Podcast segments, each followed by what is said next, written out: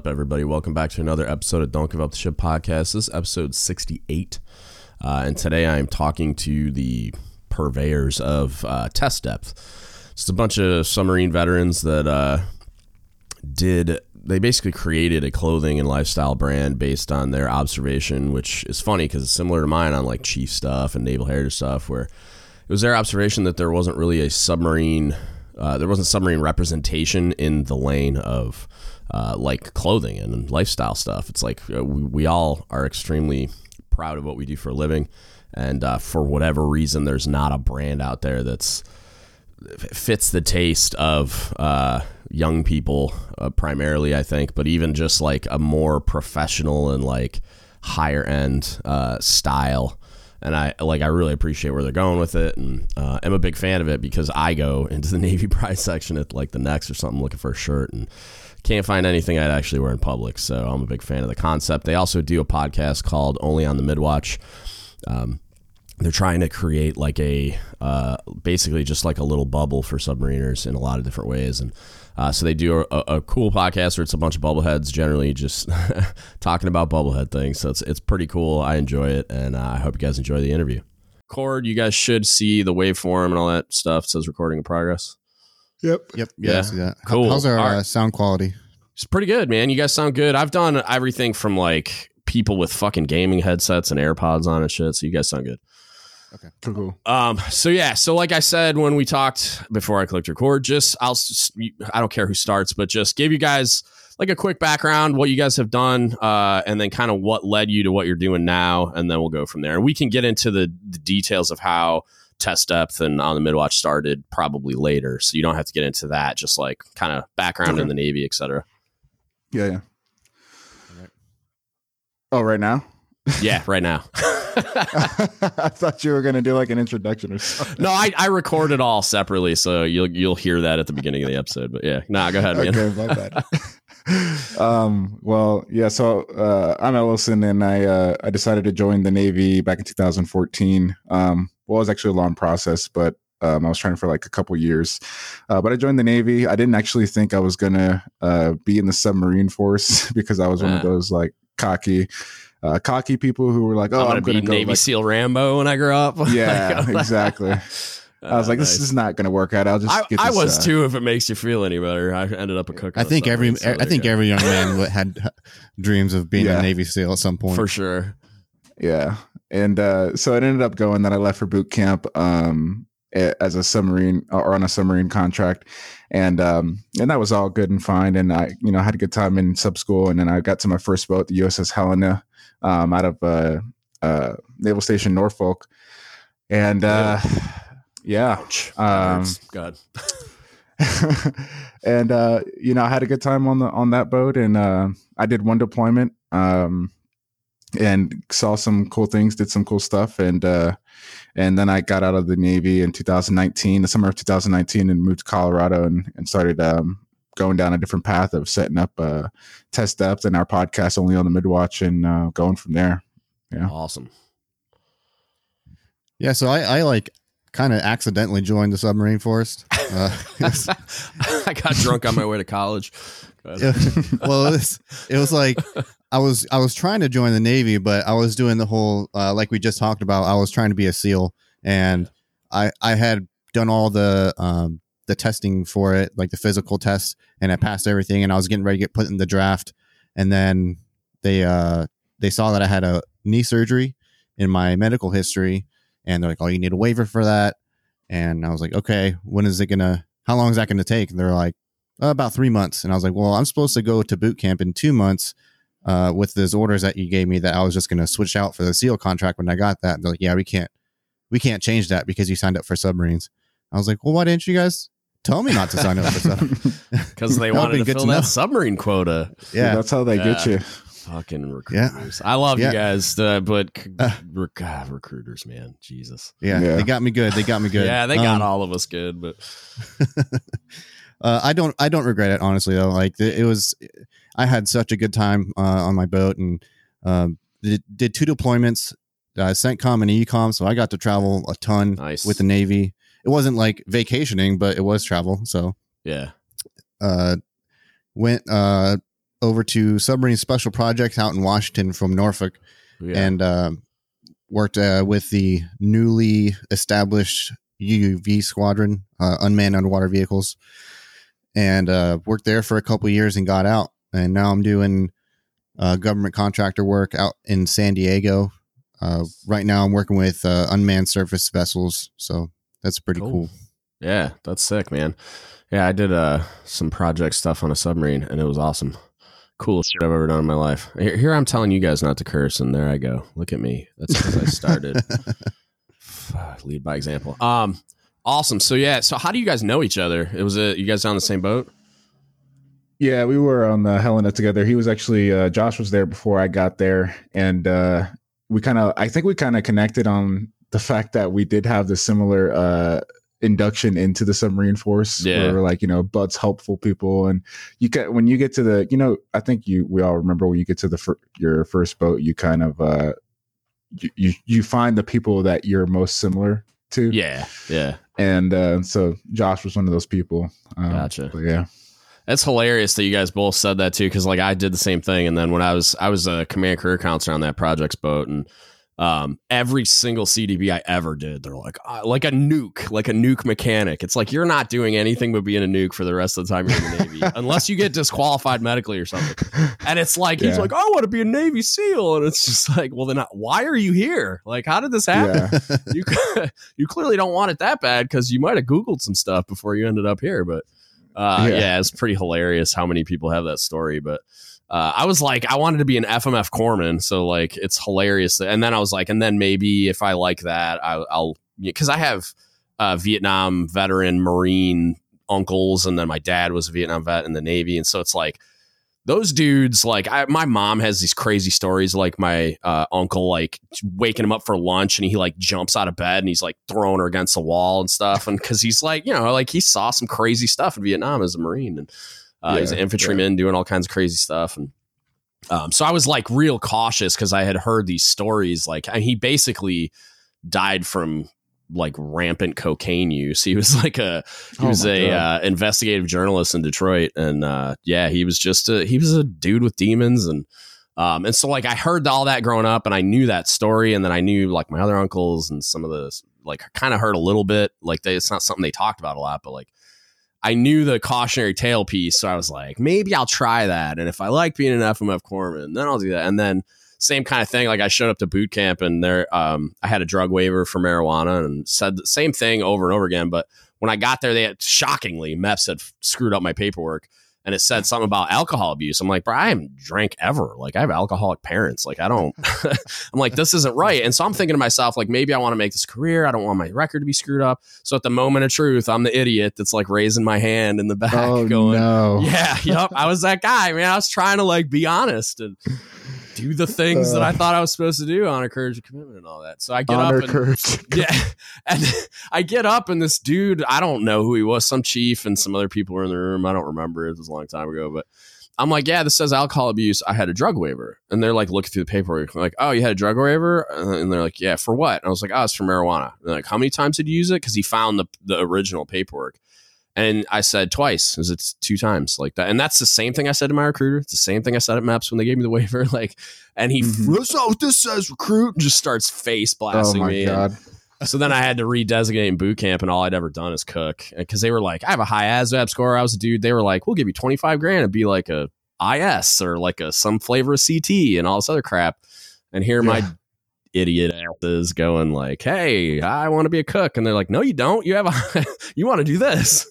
And they're, I'm like, man, it's the only thing I see in this because all I had was a Blue Jackets manual with like the little descriptions of like what you could do for a living and I was freaking out. Like they said, like I talked to the reclassifier guy like once, and he's like, "You got like two days to decide, and then when you come back, you're gonna have to pick." And uh, so That's yeah, I was like, that, that "I'm gonna be a cook, man." thing. Yeah, yeah. And then I ended up at A school, and one of the chiefs that ran it was a submariner. And for whatever reason, because like I've run the CSA school since then, and they didn't let me funnel people to submarines, and I wanted to because we had that was right when enlisted women on submarines came out, and um, there was a bunch of female students that were super gung ho and wanted to do it. Not like a ton. I mean, I, we had like a 60 40 split female to male, and it was like you'd get like one every other class but that was like Mhm. hell yeah, that ridiculousness sounds cool to me. Um, the rest of them didn't want anything to do with it, and uh, but he had the power apparently to like recruit submariners, so that's how I ended up on submarines. But yeah, That's man. awesome. yeah. Well, so the like the I'm I'm pumped to talk. Like I want to lo- know about test depth, and I want to know about on the midwatch, like which I'm familiar with because I've like I own a T-shirt and uh, I've listened to a few podcasts. Oh yeah. It's a sick shirt, man. I Oh, took it yeah, with me on my Thanks. trip. I love that thing. Um, but I, like we'll get to that at the end because I'm a big supporter of veteran-owned businesses as well. I just want to like bl- blast you guys out there, and hopefully it gets you guys some uh, business. But also like because you guys are effectively junior enlisted submariners, um, it it's interesting for me because like I'm on the cusp of being a cob. Like I had this misadventure with cancer this year, so if if they might tell me no, uh, medically wise, but um, I'm almost qualified, and I plan on if I get cleared, I'm going to go be a cob. And I'm super interested to have conversations about like like what your experiences were with Chiefs on the boat, and then like what if they were negative, why, and kind of we'll get into some of that, and then especially like what you guys looked for or wanted in a cob if you didn't already have it. Um, but we you can start with wherever you want, but like I'm super curious as to like how you guys perceive Chiefs, what your relationships were with them. If you have any examples, that'd be awesome. But like kind of what your perception was uh, was of them when you were on your boat. Yeah, I'll let um I'll let Josh go first just because uh he, you know, he got to E6 and he's got more experience with it, and then I'll give it from a less experienced version Yeah. afterward. Yeah, so I guess it, it was my experiences were very wide and varied. They uh it it very much depended on the personality and how it meshed with my personality. Yeah. And I was a pretty I was a pretty driven person and individually. So there was never anybody that had to force me to do anything. I was always looking for ways to to do my job right. Uh, so I very rarely had a negative interaction um, that was you know that was uh, for coming from uh, someone in a position of leadership. Um, but some of, I could definitely tell who um, who actually had it's it's almost like a talent and a, a natural talent to be a good leader. Um, there is definitely things that you can learn and get better at, but there's also like you got it or you don't sometimes. Um, some some people are just they're they're kind of introverted and they don't uh, they don't express themselves well to other people, and that is a huge drawback for someone who's you know a junior person coming out to a new place and you don't have someone and that's a good leader. Um, I had a really good chief and I had a not so good chief. Mhm. I had some okay first classes, I guess. Um, but as far as like senior leadership, I had anything, everything from a really like uh, like a type of CO that you would never want to. If you were talking to the CO, you probably you probably messed up. Yeah. Um, and he everyone kind of shut up when he when he entered the room because no one wanted to get to get yelled at. And then I had the CO that like every time he walked in the room, people started joking with him. Like he was he was a really cool guy, and we uh we we talked to the guy to this day like he's a friend. Um, Do you think that like the so part of the natural talent for leadership that I think people point at and and recognize as that like do you, do you think that it's more like it's just like an authenticity or like a a, a personal's a person's ability to just be empathetic and, and care about you guys and it, like that's what's coming across or do you think it's like just somebody's born with like a no joke natural leadership talent man, I I really do think that it's a it's a it's like you ever you ever played baseball as a kid? yeah Okay, so when you're really young, there's not a whole lot of um, skill, right? Like, yeah yeah there's just it's it, eh, everyone kind of sucks a little bit, but there's always like one or two kids. They're they're just they're just good. Like Yeah, how they're how does a kid? yeah. Yeah, like a kid Yeah. that's like 13 years old, 14 years old, throwing 80, 90 miles an hour. Like how does how is that possible? It's it's straight up just natural. And sometimes there's people that are even you could tell when they're real young that like they're well spoken, they they do what they need to do. They are like and genuinely genuinely nice to other people Yeah. and not just being nice because they have to be. And they're approachable and then they grow into a leader you and you can see them growing into a position of leadership and then when they and you could tell the difference between a leader that like really has the trust of the people that work for him and you could tell the difference between a leader who people just kind of give in to him because if you don't you're going to get in trouble yeah it's going to hurt more than if you Right. resist yeah like that's yeah yeah So I think I, think part of part of it is uh is definitely oh sorry my computer screen went black for a second. There you. I think part of it is uh, definitely natural, um, but I, I also I, I feel like like Josh was saying there are only there's a small percentage of people who just have it naturally who just like you can tell you Yeah. meet them and interact with them and you're like this guy is just a people person and he's selfless and that you know naturally manifests into good leadership i think the most for from my experiences i feel like uh the even with what's going on in in in our society now i feel like poor leadership has a lot to do with the lack of uh, Yeah. empathy whether that's your choice to to not be empathetic or whether you just as a person like aren't naturally empathetic but whenever i whenever i see people who like i feel like don't have like the best leadership qualities and i see someone who does have good leadership qualities it's it's always to do with empathy i mean as as far as like the the first thing that tells me whether or not they're they're good or not is because if you can have empathy and put yourself in someone else's shoes you would understand that you know the things Yeah. that make you not a good leader aren't the things that you would want to do because that's it, it's in turn not good for the person you're trying to lead your subordinate. It makes their life difficult however you're going to be. But if you're empathetic you make that choice to be empathetic. You're only going to um, come at it from a place of, of you know genuineness and be like i wouldn't tell you to do anything that i wouldn't do. And this is why i'm telling you to do this because this is wh- how how it makes sense and this is what affects the overall picture. So Right.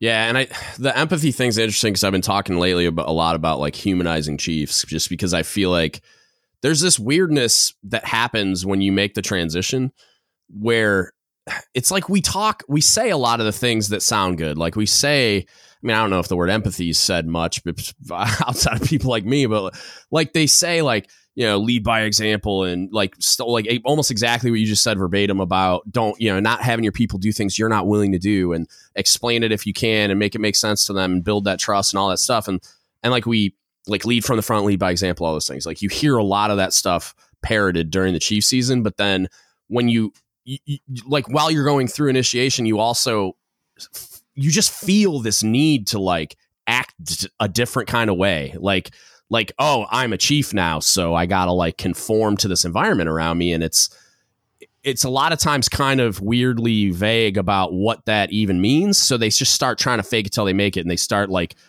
like living those caricatures that we all make fun of when we're junior enlisted Mhm. about like Yeah. all the dumb sh- stuff chiefs do and so it's it's this weird pressure where they like they feel like they have to be right all the time and they feel like they have to like you know uphold the standards and hold people accountable and do all those things and apparently that means like walking around knife handing people and like uh, ruling with an iron fist and none of that works ever um, like there's Yeah. moments for coercive like authoritative leadership but they are super rare um, and and yeah i mean that- it's it's bizarre I think that's like a good segue into my my uh, experience with like leadership and, and chiefs in general. Okay. Is um, for for me, you know, mine was only limited to five years of active duty service. Right. Um, but uh, for me, I felt like it was a very clear. It was very clear in the military to see who was like drinking from the Kool Aid or drinking the Kool Aid, and who kind of was like um, not about that. And and that's kind of like what made me either like a chief or not. Um, okay you know, make me want to like genuinely follow a chief or just be like, I'm just going to comply because it's in my best interest. You know, there's the chiefs that like are like, I'm a chief, I've got anchors on, you know, um, respect the goat locker because that's the way it is. And there's a lot of them. That's, that's, that was yeah um, yeah a lot And of my experience. that's what I mean by like that type of thing. It, it feels like that's the thing that they when they walk in and, and read the room, they're like, oh, I got to be that. I got to conform to that. You know, like there's that Yeah. pressure. It's weird. my my favorite my favorite chiefs though were were the ones who you know because i'm not naive like there's a game that we're all playing, whether it's the Navy, whether it's life, whether it's I don't know your your personal relationships. There's a game and you've got to play it, and it's kind of annoying, but that's just how it is, right? So we've all got to play this. We've all got to play this freaking game. But my favorite Chiefs were the ones that like just did it so like gracefully that you could you didn't really have to try to cut through their BS. You know, like they were like, I am a chief and we do have like this ranking recognition structure, but like you understand, like they they they just led by example, or if they couldn't necessarily explain things to you right off the bat, their track record and consistency was so on par that you didn't have to question it. Like I didn't have Yeah. to Yeah. I knew they were good people because of of the walk that they walked for they months that yeah, I've known they, them. Yeah. you know? Yep. So Yeah, know, that's man. I- feel about it. I uh I feel like it's a it's a weird conversation to have, but it's like I feel like Chiefs need to be like when when you're indoctrinating them into this culture, which it's what that's what's happening during initiation, is it's it's like a it, I feel like the conversation needs to be prioritized that like look this is a thing you do that's not who you are and I think that's what the line that you're that you're talking about is like the people that are are doing it right and taking care of you because they know you're like if I if I die tomorrow on my gravestone, I wanted to I wanted to say like it's about the people, like the people are the mission, like it because what fails to get understood is like like Chiefs like to be like we're the backbone of the Navy. It's like no, you're not. Like that's junior sailors are. Like you're the your only job is to take care of them so they can do the mission. That's your only job. And like on submarines, that line gets blurred a little bit because like I was sitting in the dive chair for like eight hours a day, seven days a week. So like was I I was part of do actually doing it instead of just leading. But it's like realistically, like our primary mission as Chiefs is to take care of you guys so that you're best equipped to do the thing. Cause like your guys are the ones doing it. Like I'm the one that's like planning and like uh, Mhm. organizing the logistics of and training and doing all the things to get you ready, giving you time off if you needed to go, you know, get ready. Um, Mhm. but yeah, man, I like I don't it, I don't understand why we get into this weird place where it's like so much value is placed on the Chiefs mess. It's it's weird because it's like like not that there's not value there. Like I am a Kool Aid drinking true believer. I posted this thing on on uh, Instagram and Facebook yesterday. It's like pictures of the room I'm standing in right now, and it's Mhm. it's because I, I was doing those teaching of the creed podcasts, and it's like uh, we're talking about these things, and I'm criticizing certain aspects of and saying like like just pointing at the weak spots and saying we can do better doesn't mean I like I am the dictionary definition of a Kool-Aid drinking true believer as far as like what Chiefs can do and like like the mess and the history and heritage and all those things. Like I, I love it, but it's like because I love it, I want to point at the weak spots and be like, we can do better. And and that I think Yeah. that's what you're describing is like, look, man, like this is not your identity. This is like go ahead. I think I think the Kool Aid drinking is absolutely, uh, uh, I would say necessary and good. It's like not a bad thing. Like I mean, I I I think that people who are gung ho about whatever branch of service they're doing, whatever Yeah. position they're filling, or whatever job they do, I think that's great. I mean, you want to be positive, you want to enjoy your job, you want to um, motivate individuals to to buy into that, so you guys can make a, a good team.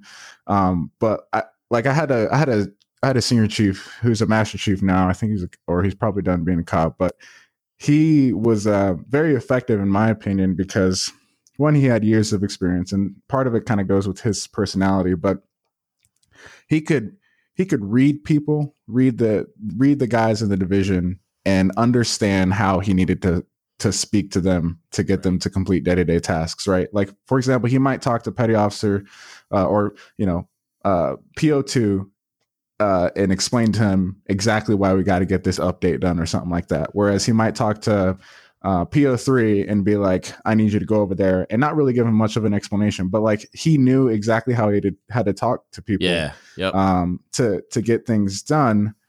And where you have another chief, however, who might be like his entire time before his or her entire time before he got to chief, he was just like, man, I can't wait to make second class so I can tell these dudes what to do because I don't want to Yeah. do it. Or like yeah.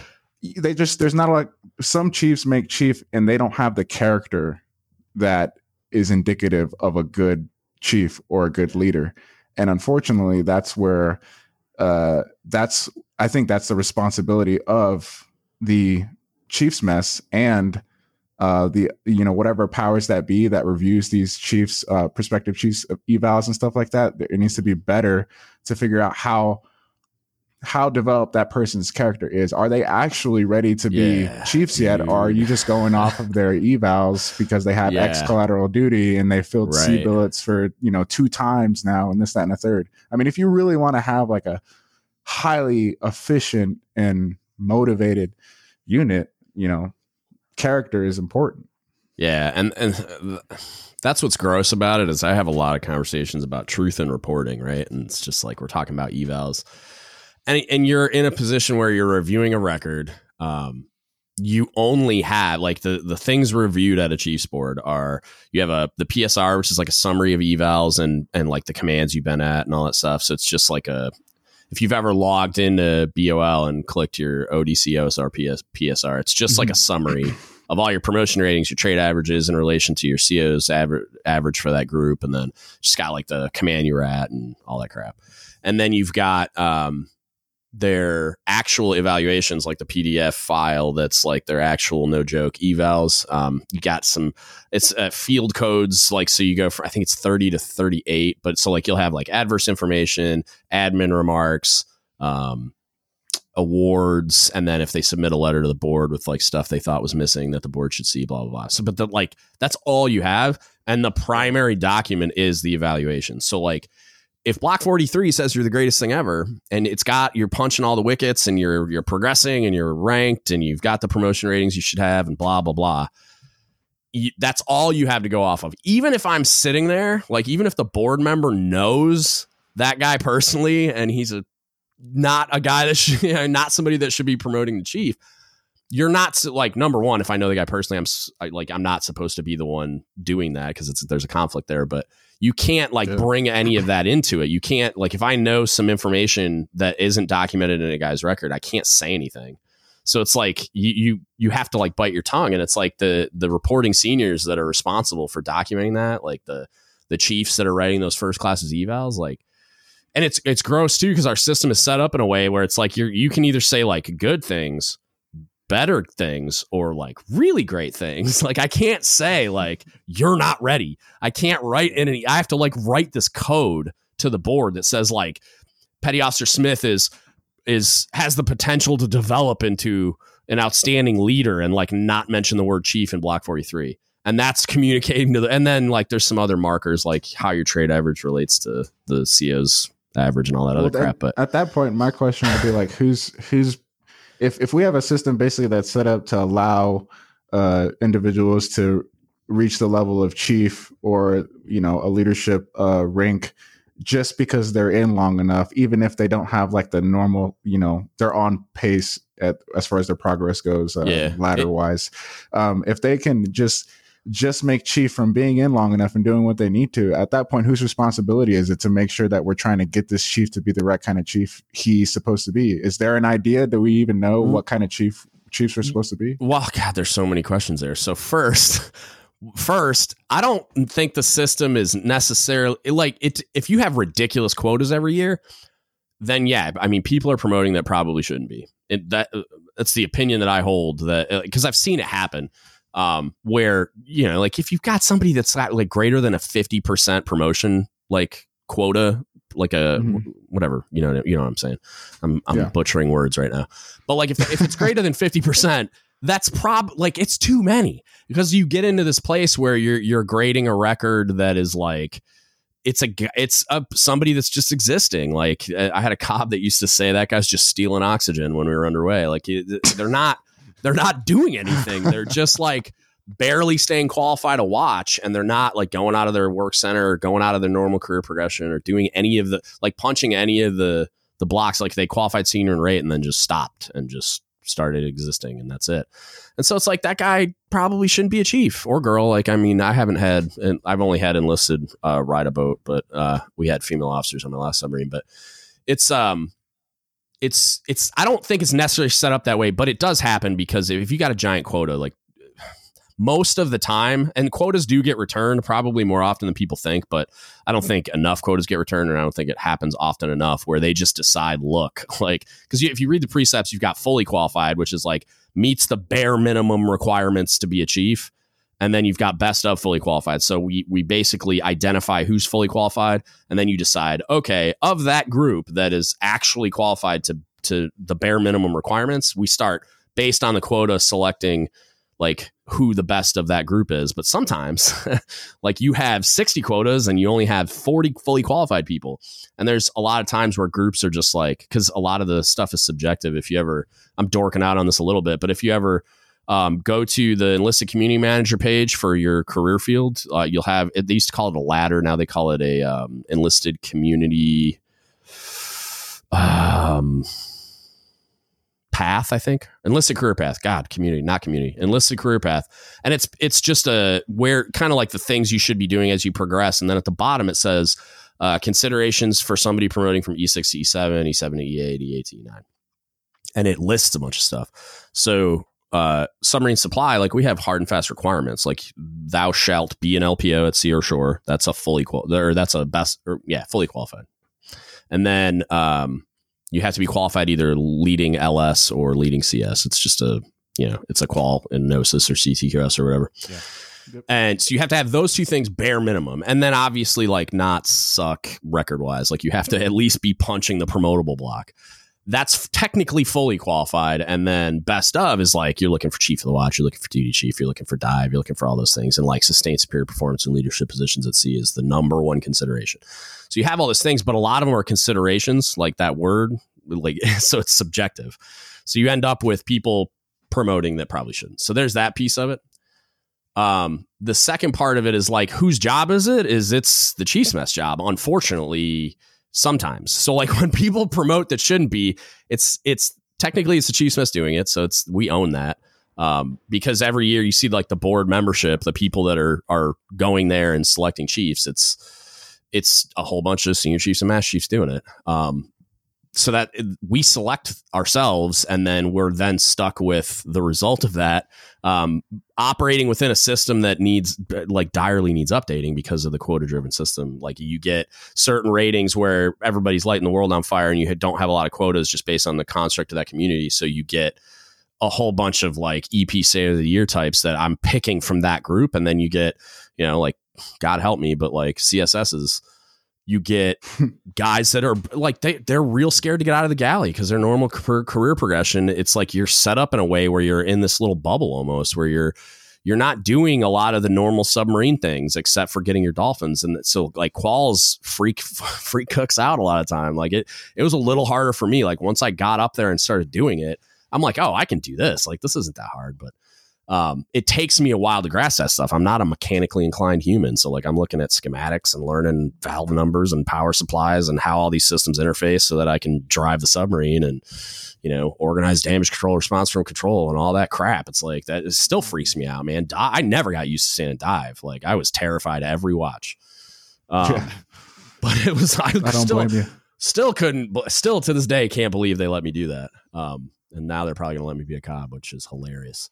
Um, so there, there's it's it's on the Chiefs mess. Like, and I and I say that a lot. Like, you, there's this thing that happens during Chiefs initiation at the end, and it's called acceptance, right? So the, it's it's supposed to largely be, uh, I mean, a symbolic event, right? So you go through all the initiation thing as a select, where you're not a first class anymore, but you're not quite a chief. So you go through all this training, you do all the things. There's all these milestones, and you get to that point at the end of like the final night events, like all the things that people think are like we're sacrificing, like effigies in the woods or something. Like it's that final night thing. At the end, there's a moment called acceptance where, uh, you, like they do. Sometimes it's a bunch of like cobs and mass chiefs and stuff. Sometimes it's just everybody in the chiefs mess, and they have to, um, they have to get to a point where they're, and it's it's pretty easy to recognize. Like yeah, generally, people get uh, emotional in some way, whether it's like they get passionate and start yelling, or they break down and start crying, or whatever. But they get to the point where they let their guard down finally and decide to trust us. And at that point it's you're accepted right? And and it's a symbolic thing. Like you're waiting for that moment of recognition in their minds where it's like just let it go man. Like like just be mm-hmm. be emotionally vulnerable with us trust us and then that's it. And that's the the moment where they're like all right you can see it in their eyes immediately the recognition where like okay we got them um it's sometimes warped. Yeah, it's sometimes warped into this weird thing where uh, people are just like, no, they're not ready. They're not ready. I'm not accepting them. They're not ready. And I'm like, okay, dummy. Like, this is not a literal moment of acceptance. It's a symbolic moment where, because if you get to that moment and you have a chief select that you're just vehemently opposed to putting on anchors, guess who failed? It wasn't the chief select.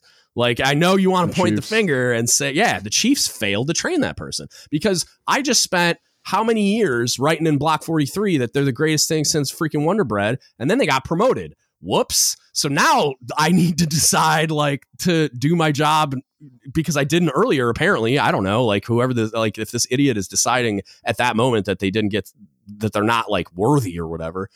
It's like right, somebody right. screwed up along the way, right?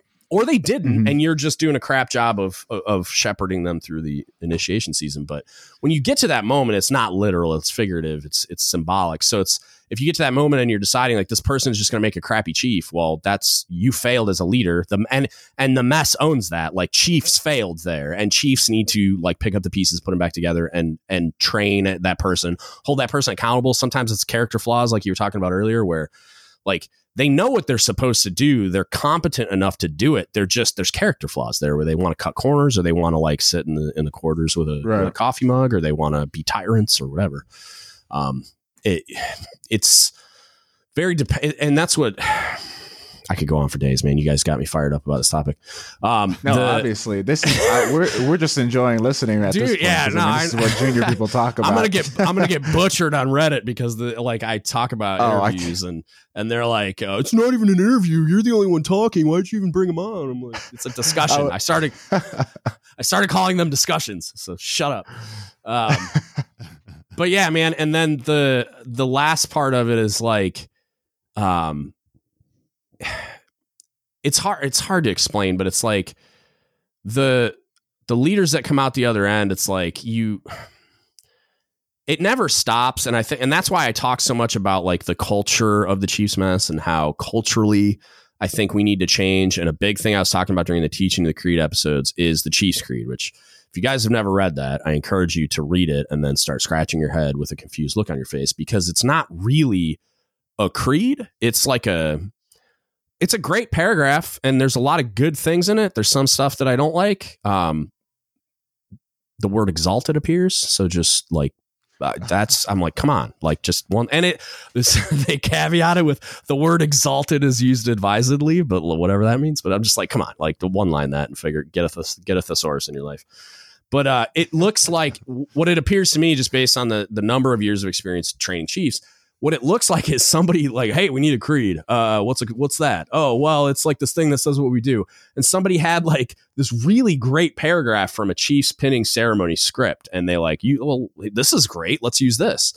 And if you really examine, like, like look at the Sailor's Creed, look at the Navy ethos, look at any creed. Like I, I did the, the episode I did where we talked about this at length was with a naval special warfare tech that had been to Ranger school, and he like read the Ranger Creed to me. I think it was it might have been mm-hmm. airborne school, one of those um and it's it's i statements or we statements. It's very definitive. Like this is what right. who we are and what we do. And it's like there's no question about what our our mission is and what our values are. And like this is where we're going. Get behind and follow you kind of thing. But the chief's creed sounds like he told a third class to do it.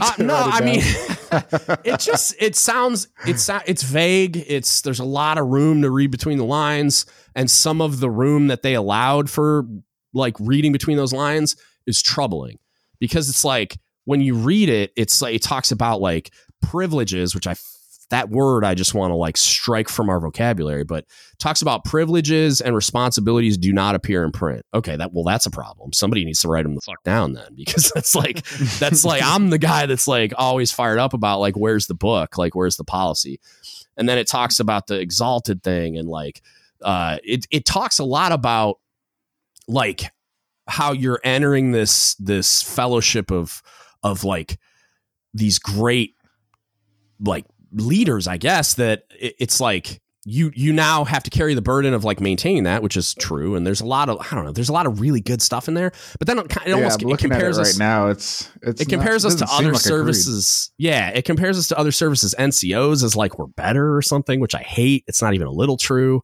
Um, I actually think there's things that we should probably do more like the Army and the Air Force and the Marine Corps do. But yeah, if you read it, man, it's like it, it you don't there are good things, there are bad things, but what you don't walk away from it with is a really clear vision of who we are and what we do. And I think Yeah, that's like a, charge giant statement. problem. Yeah, it's a giant problem because Yeah. because because then the whole organization is built on a faulty foundation. You're like, why, you know, like why are we doing the things that we're doing? And you're like, I don't know, go back to the source document. Well, what's that? It's the creed, and then you read it, and it literally, like the the podcasts I'm recording for the the course that we facilitate every year, that's a requirement before you can frock a chief. It's called teaching to the creed, and it's based on excerpts from what you're reading right now, and it's like read that and tell me tell me that that doesn't illustrate to you that like why we have some of the problems we have you know what i mean like it's it- Well, what Again, do you I- what do you think? What do you think needs to to change in the Chiefs quarters? Because I mean, you're obviously very passionate about this topic, and I mean, uh, eh, from a from a junior standpoint.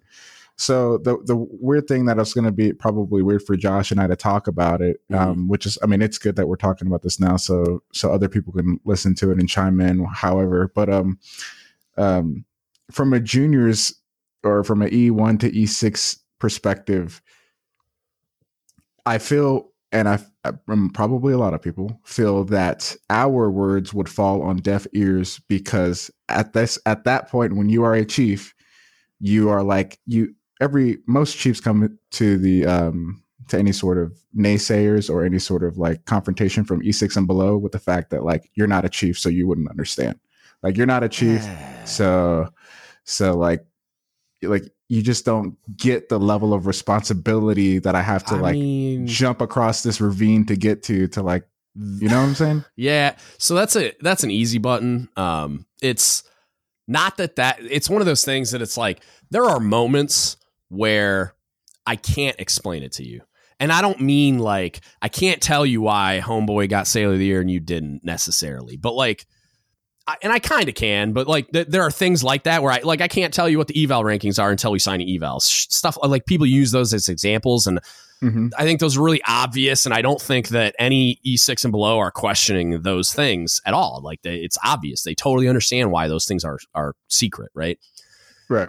There are there are things that happen in there that I like, and it's but it's rare where it's like I uh, like like when for instance one of the things i use as an example and and i'm not saying that sweeping things under the rug has never happened in the history of the navy because of course it has but as far as like chiefs screwing up right? Like so say we're in a foreign liberty port right? And chief smith does something stupid and it of course the whole boat knows by zero eight the next morning Oh, and yeah. no one sees DRB happen and and this dude walk into the wardroom or the chief's mess and get lit on fire um as a result because that's what would happen to you. So like i mean depending on what happened right? Um there are times where i've seen chief accountability happen in that way where like i've seen i've stood in the room when a senior chief went to captain's mess and like and I- i thought it it got handled in a way that like I thought was appropriate because I I thought that should be visible. I thought they should see that senior chief in his dress blue standing outside the wardroom waiting to go stand in front of the old man. And that's exactly what happened. And I, I don't know how often that happens. And I feel like it's probably pretty rare, but I thought they handled that correctly in that moment. But chief accountability generally happens behind the closed door of the chief's mess. So like if Chief Smith does So is something that stupid, a good?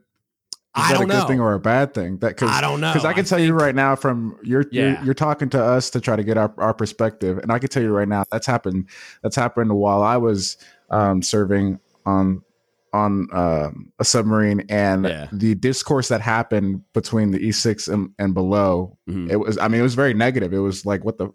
It's kind of like what the hell. I mean, we we all go out to sea on the same boat. We all have to Yep. sit here for odd hours of the day, and we all have to grind our butts off, and we all have to answer to somebody yeah. except the Chiefs.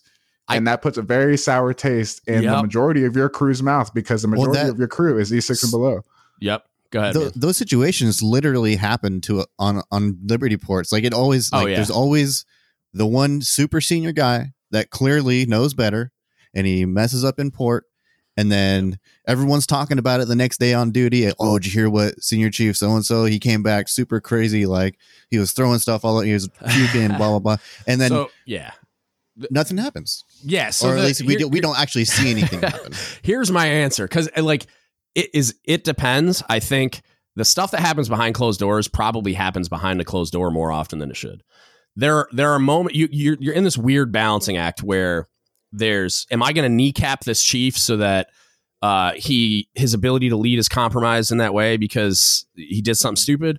Or if it's low level enough that I can correct it like I would if I because because if I'm going to destroy you right? Like if if you did something stupid and it's not something I'm going to put you on report for, it's not something I, I loathe writing counseling sheets because I think you guys' brains turn off as soon as I sit in front of you with a counseling sheet. So like the only time I do that is if it's like I've already tried to intervene and like emotional appeals and yelling and whatever else I think will work before I formally document anything. I like I've already exhausted those options like three or four times. And now it's like, look, man, you're it's starting to hurt the rest of the group. I'm going to start documenting it formally. Get your head out of your butt. But uh I feel like if it's not something that's like if it's low level and I can handle it, I'm going to pull them aside behind a closed door, just like I would pull you behind a closed door because I don't want to embarrass you in front of your friends. But then I think that gets abused in the Chiefs mess because we have that closed door and because we have this weird fraternity mentality. That I think a lot, a lot of times when so like when Chief or Senior Chief gets silly in a Liberty port and clearly acts stupidly, that should be a public shaming. Like I had an XO where it's like, um, he did some dumb stuff, man. They they told us all to not get in drinking contests with the South Koreans, and then what did the whole wardroom do? And then they come back and act stupid when they get to the boat. So the XO is on the 1MC the next morning, and he's like, "I'm putting myself and the entire wardroom on liberty risk because we did exactly what we weren't supposed to do, and like that's not the way we want people to behave on the submarine. That's not how leaders do things Yeah. on on submarines, and so we're not going to leave uh, the submarine for the next couple liberty ports." But then the stuff that I, I have a, a a pretty probably controversial opinion on chief accountability as far as like if we're talking about like like FT2 would go to captain's mast for this and probably lose a stripe. I think, you know, senior chief Smith should go to captain's mast and lose the star over his anchor. Like I don't think that Right. and, and I don't know if if that's the right level necessarily because of the leadership side. Like maybe they go up to and see the Commodore. But like I think that possibility should exist. I think if you do something stupid to the flavor of like FT2 would get busted down for this. I I think that chief should get like burned to the ground like t- to to the flavor of like if I'm going to hold an FT2 accountable and take a stripe and take money and take freedom away for 30 or 45 days or whatever, this chief, like, the, or senior chief, is like, I hold you to a higher standard. That's why I pay you more money, dummy. So, like, Mhm. you get to march up the hill, explain to the Commodore and the squadron CMC why you're such an idiot.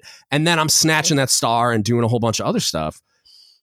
Because like that, I think that would send a better message. And then I think the like mea culpa that comes afterwards, where like I, I had this experience once that's burned into my memory forever, where I was at Subbase New London on shore duty, and a chief got a DUI, and I didn't even know the guy. Like I didn't know it. The chief got a DUI, but the command did. And so they had us at an all hands call in Dealey Theater or whatever. I think that's what it's called.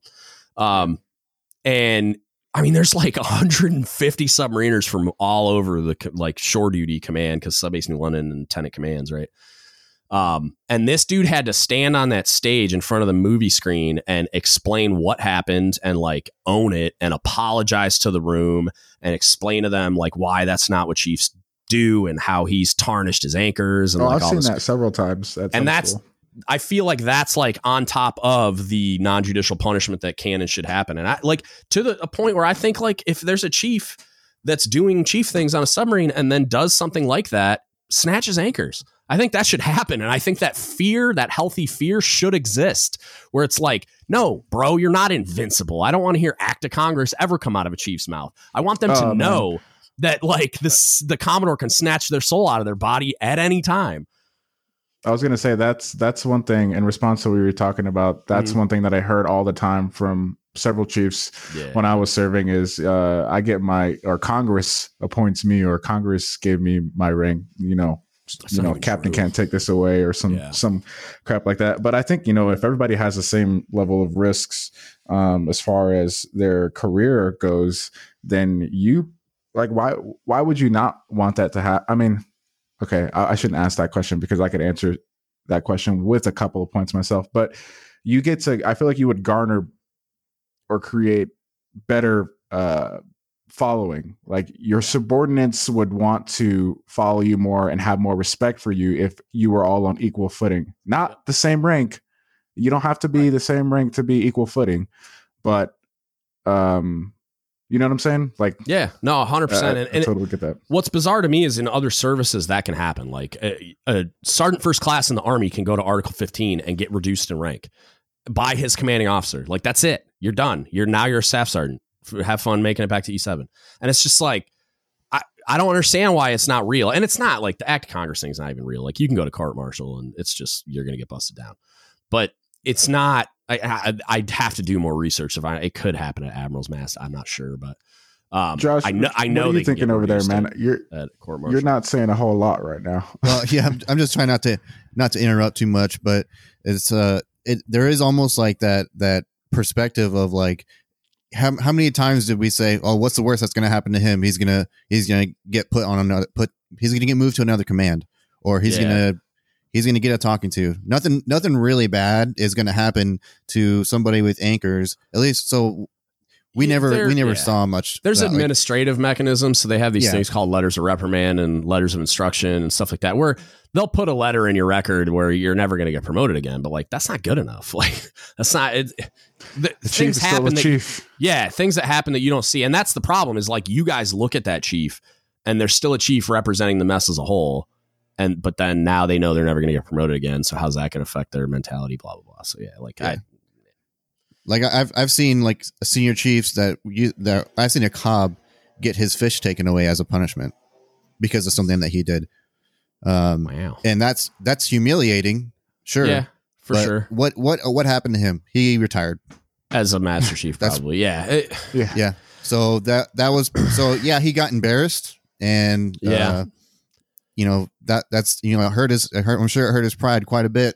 Mm-hmm. Um, but at the end of the day, he pretty much just I mean, carried on as usual. good on that CO for finding a mechanism at least. But like I I would say like because there's also this weird concept where you have to you have to figure into the calculus when you're you're disciplining a person like that that is t- retirement eligible and part of the punishment is like okay you don't get to navy anymore um it's like up to that point did they give like did he give 21 years of honorable service and then he started acting crazy because then you have to figure into that calculus like should he be allowed to retire sure but should he retire at a lower pay grade absolutely and how severe is that ba- like how severe is what he did and and then you have to figure out like how far down are you going to reduce him but like I don't. That dude shouldn't have retired a Master Chief, in my opinion. And I, I like the move to take away his fish, depending on you know Yeah. if it was that kind of a of a an infraction, which I'm assuming it was. Uh, Yeah, so I think that there's definitely like you're not going to treat somebody who has done clearly done a lot for the Navy. Yeah. Um, if they made it to a position of a cob, they clearly have been a rock star for a long time, Yeah. and you're not going to treat that guy the same way for making a mistake that you would treat treat an E3. It's not going to happen, and I would. I don't think anyone would expect that to happen. So we do. I do know that the, you you treat somebody the way that they sh- deserve to be treated. Um, right. So I don't think that anyone thinks that that the punishments are necessarily doled out unfairly. Um, but it's it it does like maybe a little bit of a, a small amount of transparency in places that can be allowed to be transparent would definitely help people kind of deal Yeah. with those things better. Yeah, And I I think that absolutely. Yeah, I think the transparency piece applies not just to the accountability, which I think a lot of that stuff getting getting better communicated to the crew would would help with a lot of that. Like them them and this the funny part like it's not funny, the ironic part about that senior chief I talked about that went to mast was like he's the he was the senior chief on board that everyone on the submarine unquestionably would have like laid down in traffic for if they thought it was in his best interest. Like he Right. All he did was take care of and like he got in trouble because he violated his integrity and told a lie when he was asked about the status of a system because he didn't his guys had had a bunch of procedural violations and they were getting punched in the face and morale was low. And he's like i just i can't let them get punched in the face again. And so he told a lie and then he realized what he had done and then he immediately ratted on himself. And so like that's the dude that went to captain's mast so it's like Yeah. it was it was ironic that like like it's great that that happened that way, but it sucks that that was the situation that we used to like let Well- everybody know we're holding Chiefs accountable because most people is- probably would have been cool with him skating. Yeah, I mean, I, I think it is kind of funny because we're. It sounds like this whole episode is like, how do we make Chiefs accountable? But like in, in reality, in reality, it's just like if you just if you're if you want to talk about like E six and below perspective on Chiefs, and you want to talk about how you can possibly change the Chiefs quarters, or you want to talk about how like Chief and E six and below coexistence can go in a positive direction or more a more positive direction, transparency or at least a little a little bit more of transparency, an effort to do that would go a long way because what happens when the E6 and below don't really get to get that information, they go, they start making conspiracy theories, if yeah, you will, you fill about gaps. what's going on in the boat. and they start like you want to talk about climate, you know, or command culture. Yep. You want to talk about all this deck plate uh, gibberish and all that kind of stuff. They start coming to their own conclusions, and then it just starts tearing apart the cohesion of the group. So I if you 100% have that transparency and you communicate, um, or if there is a lack of transparency, you kind of give a reason, like treat everybody like adults, you know, Yep. like and and, Yep. and that empathy we were talking about earlier. If you were on the other side, if you were that E E three or that E five, and you wanted to understand why you couldn't know, what would you what would you expect to hear? You know, Yeah. and Uh, that would well, go a long way because it's and- not and- like all Chiefs are bad.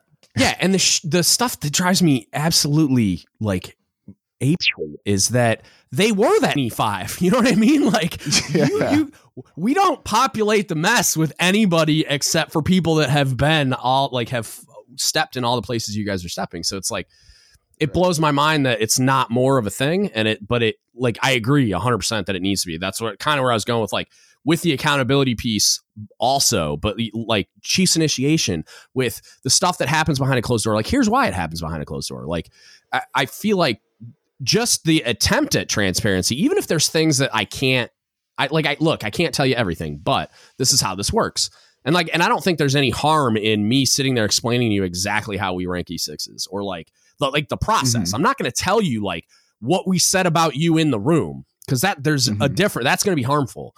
And that's going to harm unit cohesion just as much as the secrecy does. But like me letting you guys know this hey this is exactly how we do it. This is the process.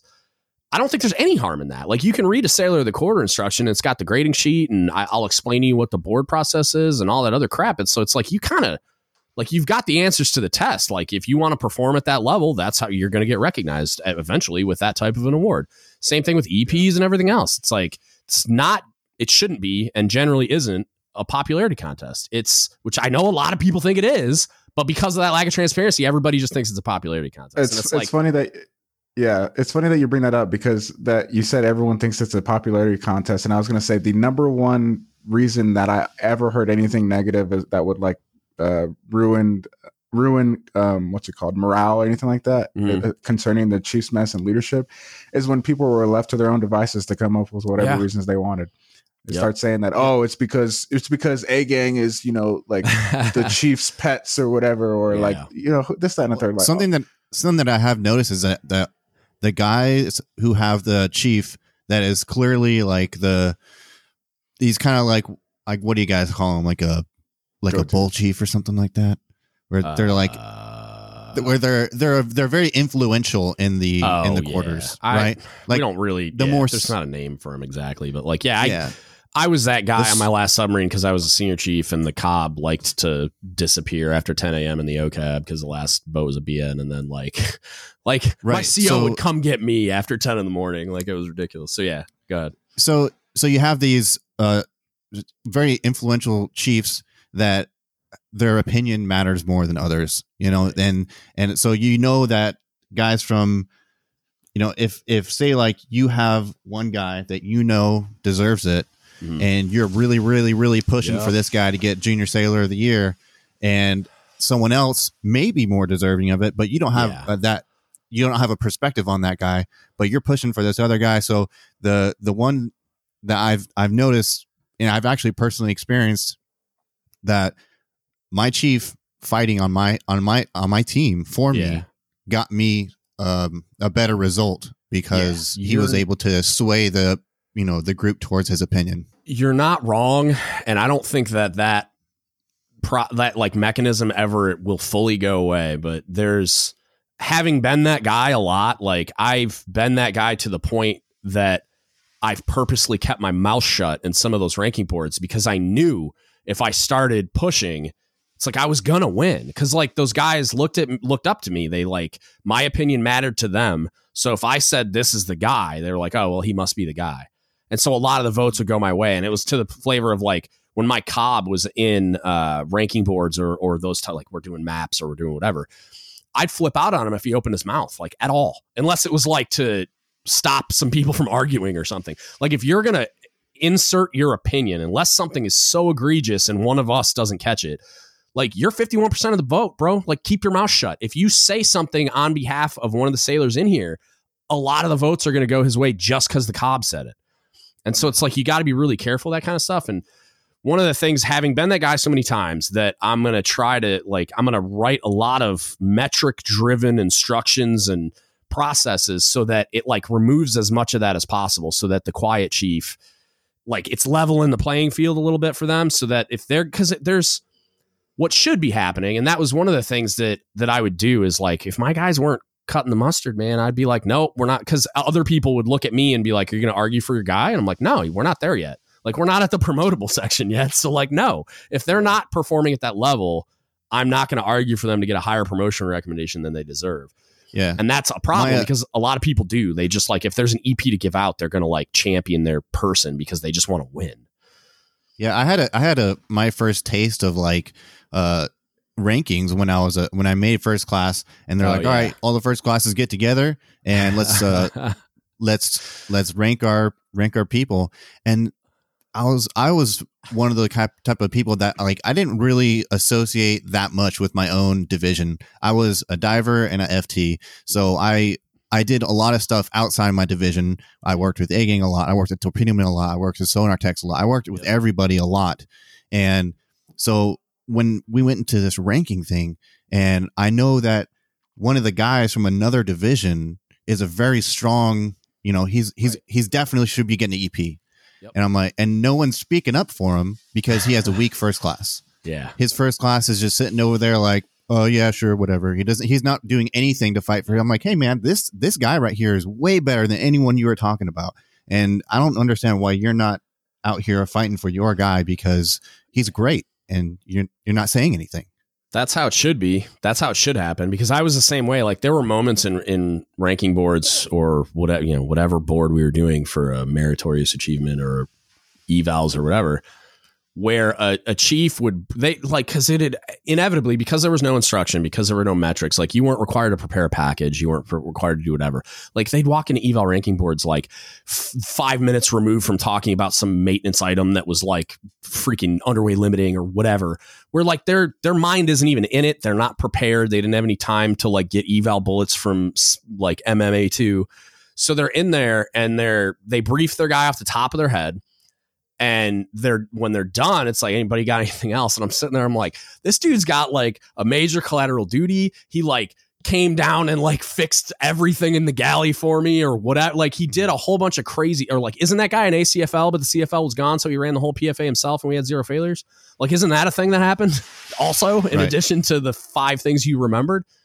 And so it's just like there's not it needs to be more there needs to be less subjectivity in in instances like that. And then there needs to be like a cultural uh standard set where it's like it's we want the best and fully qualified. That's what it says in the precepts. So it's like when we're doing things like that when we're mapping people or we're doing eval ranking boards or whatever like you said it, it unfortunately a lot of the times it's this like shooting from the hip type of thing where we just hey there's a chiefs meeting today. Well what are we doing at the chiefs meeting? Oh we're doing e6 rankings. Like what? And it's in like 20 minutes. Uh-huh. And you're just like that's not that's not how that should happen but that's how it does happen a lot of times. And i don't think anybody goes into that room with like the intention of sucking at it or the intention of of not ranking people the best way that they can but human beings are going to human beings so they're going to argue for their people because they have an emotional attachment to them. But it's like you got to detach yourself from that and realize like if and, and if it was more metric driven i think it would make it a lot easier and provide more clarity for the people in that board but if you have these sailors and you have just that uh, like FT1 that qualified dive, like he's a battle stations dive, he's like a freaking, I don't know, like AQAO, and he's like doing all this other crap, like, and he's crushing it, and his division's crushing it. They did great on, like, I think they, what they call it Cree now, or it's like used to be TRE, but um, Yeah. yeah, like just doing, Just he's now. obviously the guy that should be number one EP Sailor of the Year person. And we're over here arguing for like the, and no offense to my yeoman, but like the YN1 that's like 97 weeks dink duty chief and does just, just like do- does, that's a real life example, by the way, does like does admin things kind of well when VIPs come on board and we're going to give him an EP or we're going to rank him above FT1. Like, are you out of your mind?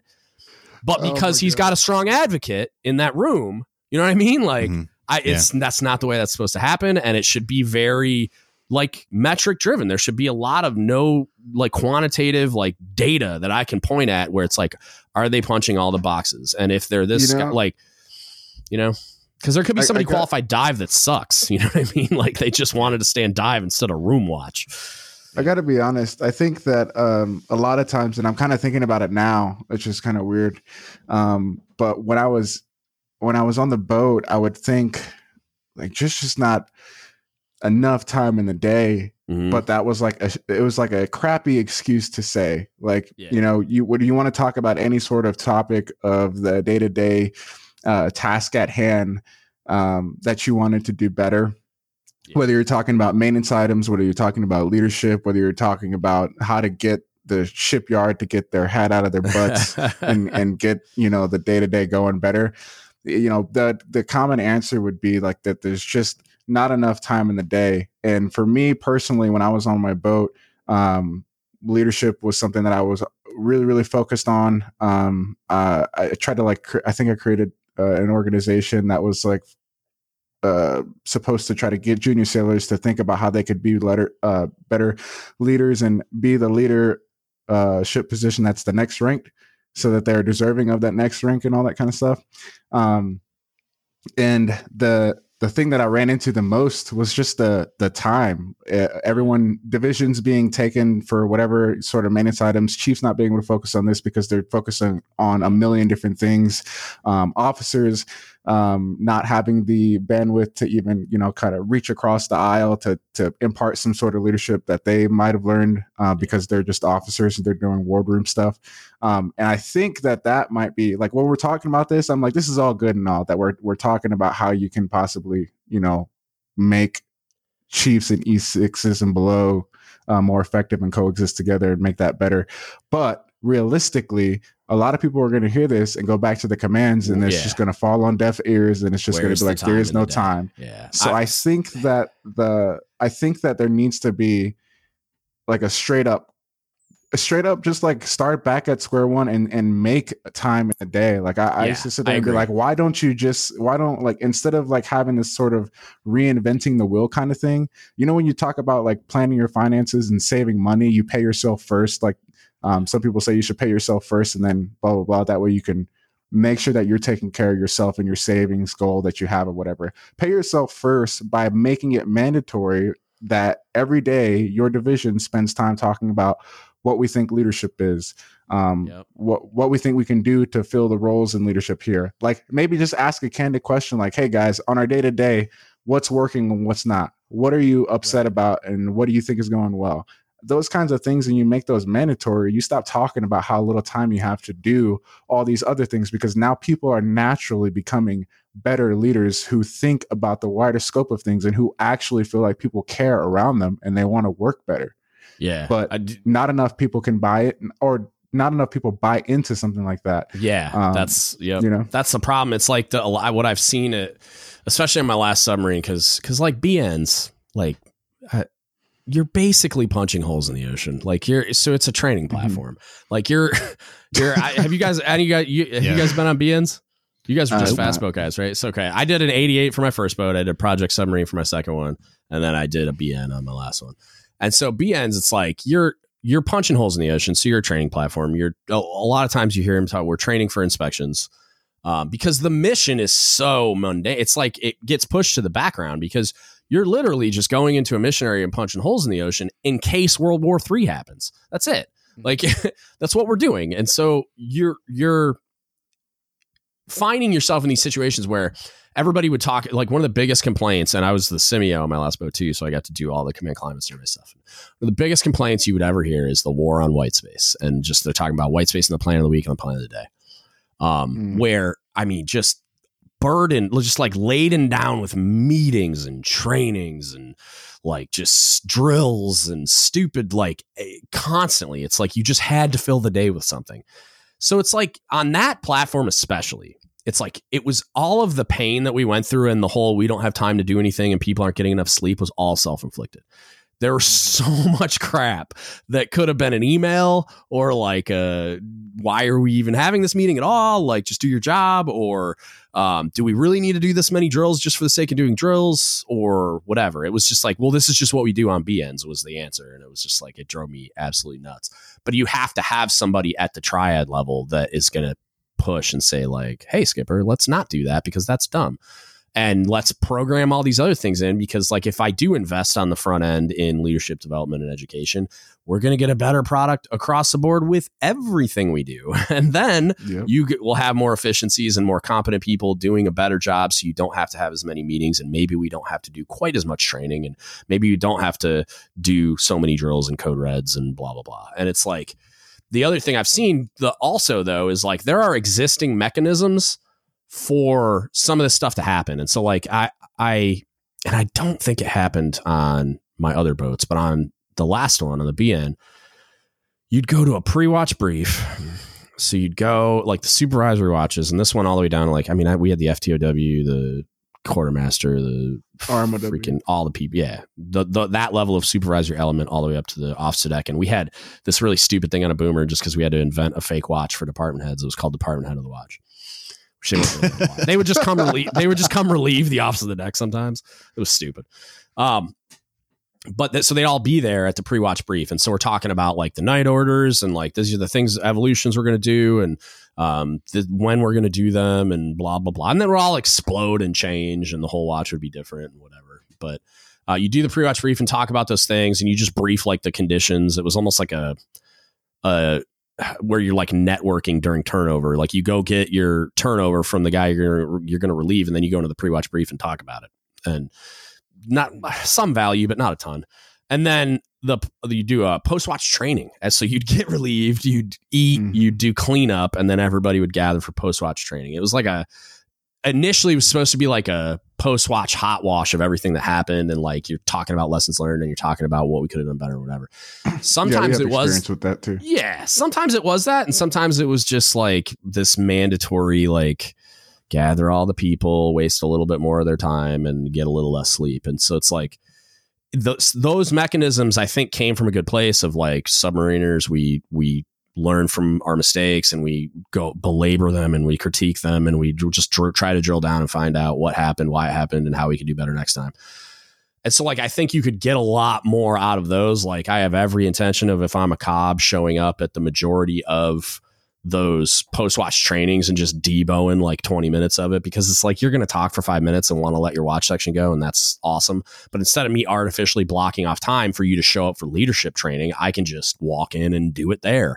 I've already got you there. I don't know if that's the best time to do it because everybody just got off watch and they want to get the fuck out of there. But like, I something like that, like some of those mechanisms already exist to to do the things you were talking about. But I also think the biggest piece of it is like what I said earlier, where it's just like you just got to make it a priority. It's what you said earlier. Like you just have to make it a priority.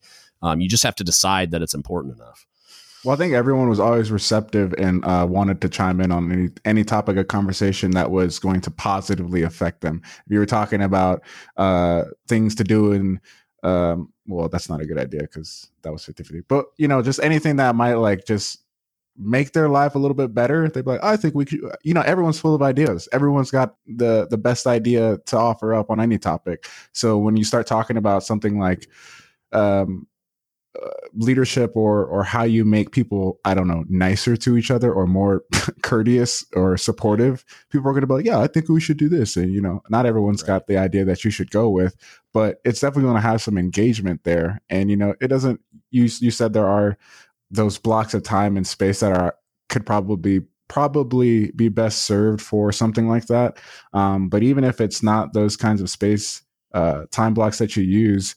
Um, going into it with like uh, your your cut your morning quarters or whatever the heck you do in the morning, Right. um, or you know something just before you guys break for lunch, where just like, hey, uh, I don't know. Like for me, if I was like a if I was the LPO, I would be like, uh, I, I could see myself being like, "Hey guys, I'm I'm checking out this book. I just wanted to read you something real quick and see what you guys thought about it." Or I I watched this guy's um, lecture, wanted to show you something from what he said and and what you guys thought about. I just I personally, I'm not talking to you as uh, ET1 or whoever the heck right now. I'm I'm just talking to you as a dude. Like, what do you guys think about this? Do you think he's full of shit, or do you think he's talking about something that's legit? Like, yeah. how, like you know, I- like leveling yeah. with people.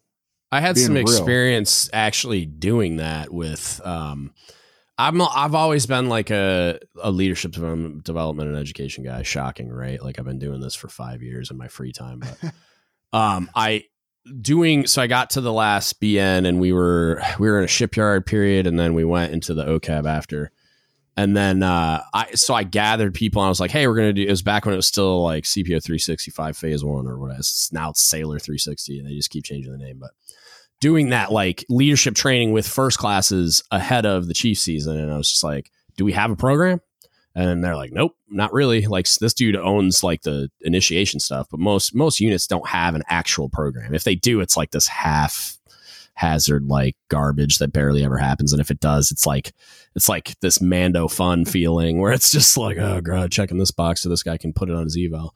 Um but we did it where like I'm a I so I posted those pictures of the of the studio area, right? So like I did like the first one I I ever did was like uh, history and heritage training, and it's like I collect a bunch of chief stuff, and um I have like some pretty pretty cool stuff, like stuff that you think should be in a museum, and like somehow I have it because eBay is awesome.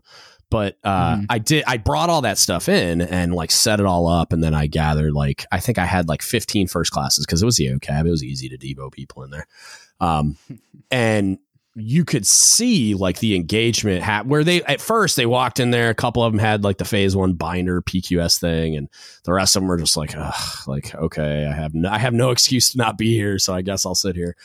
And uh, by like by the time I started talking and like showing them, it was like you could see them be like, "Oh, this isn't what I thought it was going to be," and you got engagement out of it. And then the next one I brought, uh, it was a retired CMC that when he was a CMC that project's boat, he it was his third COB tour, and he had been a CMC in between. And he's just like this knuckle dragging A ganger that like Yeah. I mean, he was almost petrified by the time he was retired, dude. Like he's like a break glass in case of emergency type of dude. And I I learned how to be a chief from this guy, and he was amazing. Um, he won the Frank Lister Award, which is like the best COB in the submarine force. Um, Wow. Wow. Just great, great dude. So I brought him in to speak to them and like dispense wisdom, right? And I, at that point, based on like like word had spread, I had like 50 first classes in a classroom, and they were like from different units and stuff. Um, and they were like sitting on the edge of their seat with like a look on their face, like they were witnessing living history. Like it was nuts. And I, I do it too. Like when I've heard this guy talk, like I remember being a chief select standing in front of this guy where like usually I had this panicked feeling where I was like, how do I get out of here? Like, but, Mhm. but like this dude, what he, we would, uh, you'd be tasked with something and it was like a history and heritage thing, or we had to do book reports and we'd give like status updates to see if we were actually reading the books. And of course we weren't because we were barely even sleeping.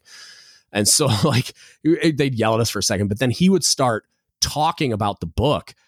Not only like he read it, but he would talk about it like he was there. And I'm just like, how are you this good? it was like he was the dude from Quantum Leap, and he was just like talking about it like he was there and he watched it happen. And uh, so I would, I remember sitting there with that stupid look on my face, and I was, so I'm watching all these first classes, just like on the edge of their seat, and it was awesome because I like got to ask him all these questions and whatever, and then like by the end of it, like they were all just like shaking his hand and like thank you so much for coming and like all that crap, and then like we were leaving the building, and he's like thanking me six times before we got to the quarterdeck because he got to like be COB again for an hour. You know what I mean? And um, he had Mhm. been That's awesome. retired for three or four years, and um, so he was like, it was a gift to him, and then it was a gift to all these people in the room, and I'm like, I'm just the dude that set it up, and it's like d- doing stuff like that is it's not it's it's not even difficult, but it's like when you actually put meaning behind it, and there's that authentic desire to like train and educate these sailors, like you were saying, just share. Like I did stuff where I do like the Jocko Willink TED talk on extreme ownership, and they're just like, "Holy crap!" Like, because like who's to argue with a Navy SEAL anyway? Like, yeah, of course, a dude walks in the room and just has trident credibility. So it's like, and then he's also like this amazing combat leader that has all these crazy experiences, and he's talking about like the concept of extreme ownership was born from him screwing up and having to take ownership of something that he thought was going to get him fired as a CEO.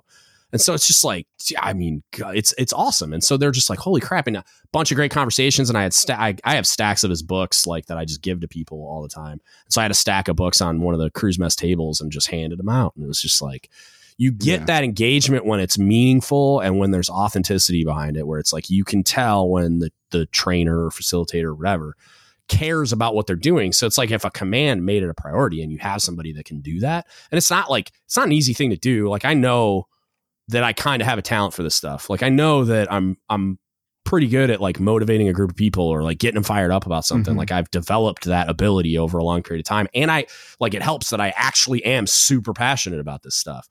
And it's mm-hmm. it's hard to fake that, but it's like it's not hard to go find somebody like me or like that retired COB who's like kind of like that, where it's like, I know if I put that man in front of a group of people, they're going to be enthralled. Like I, am positive he's never off when he's in those situations. Like he loves it. Mm-hmm. So when he gets yeah. to do that, it's like, I, so I can go find those people if I'm not the guy. Like just facilitate it.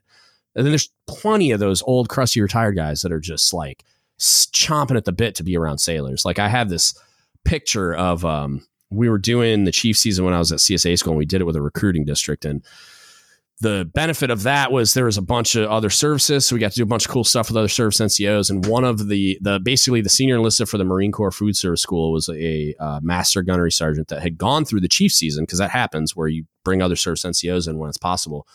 And he went through the chief season with a corpsman chief in Iraq. So he had been an accepted chief, like the definition of, for, for longer than any of us had ever been. Like he'd been around forever. So he got us into um, the I forget what the name of it is, but the Marine Corps drill thing in DC. We took a like a heritage trip to DC, and he got us into the old Marine barracks during one, and we got to sit there and watch one of those shows where the the Marine Corps drill team.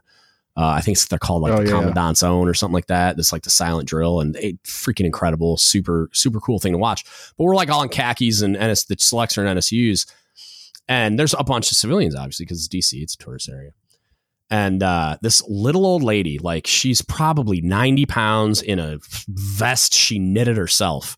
She walks up to me on the, I'm sitting on the bleachers and she's like standing kind of beneath it by the handrail. She tugs on my, on the sleeve of my khakis. And she goes, uh, "Excuse me, excuse me." And I said, "Yes, ma'am." And she goes, "That's Command Master Chief. I work for a living." And I was like, "What?" I'm like, I'm like, like super confused about what's going on. She goes, "What are you guys here for?"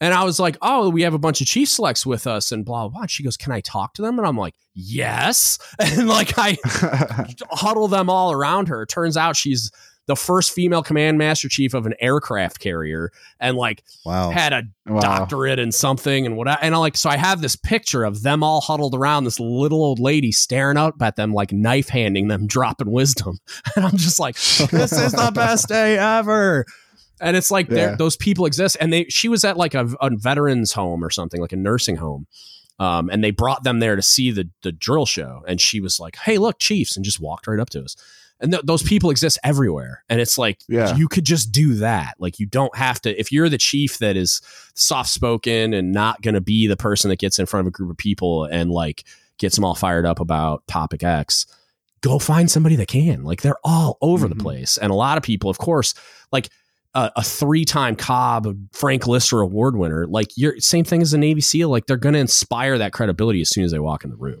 Like that dude's done yeah. everything.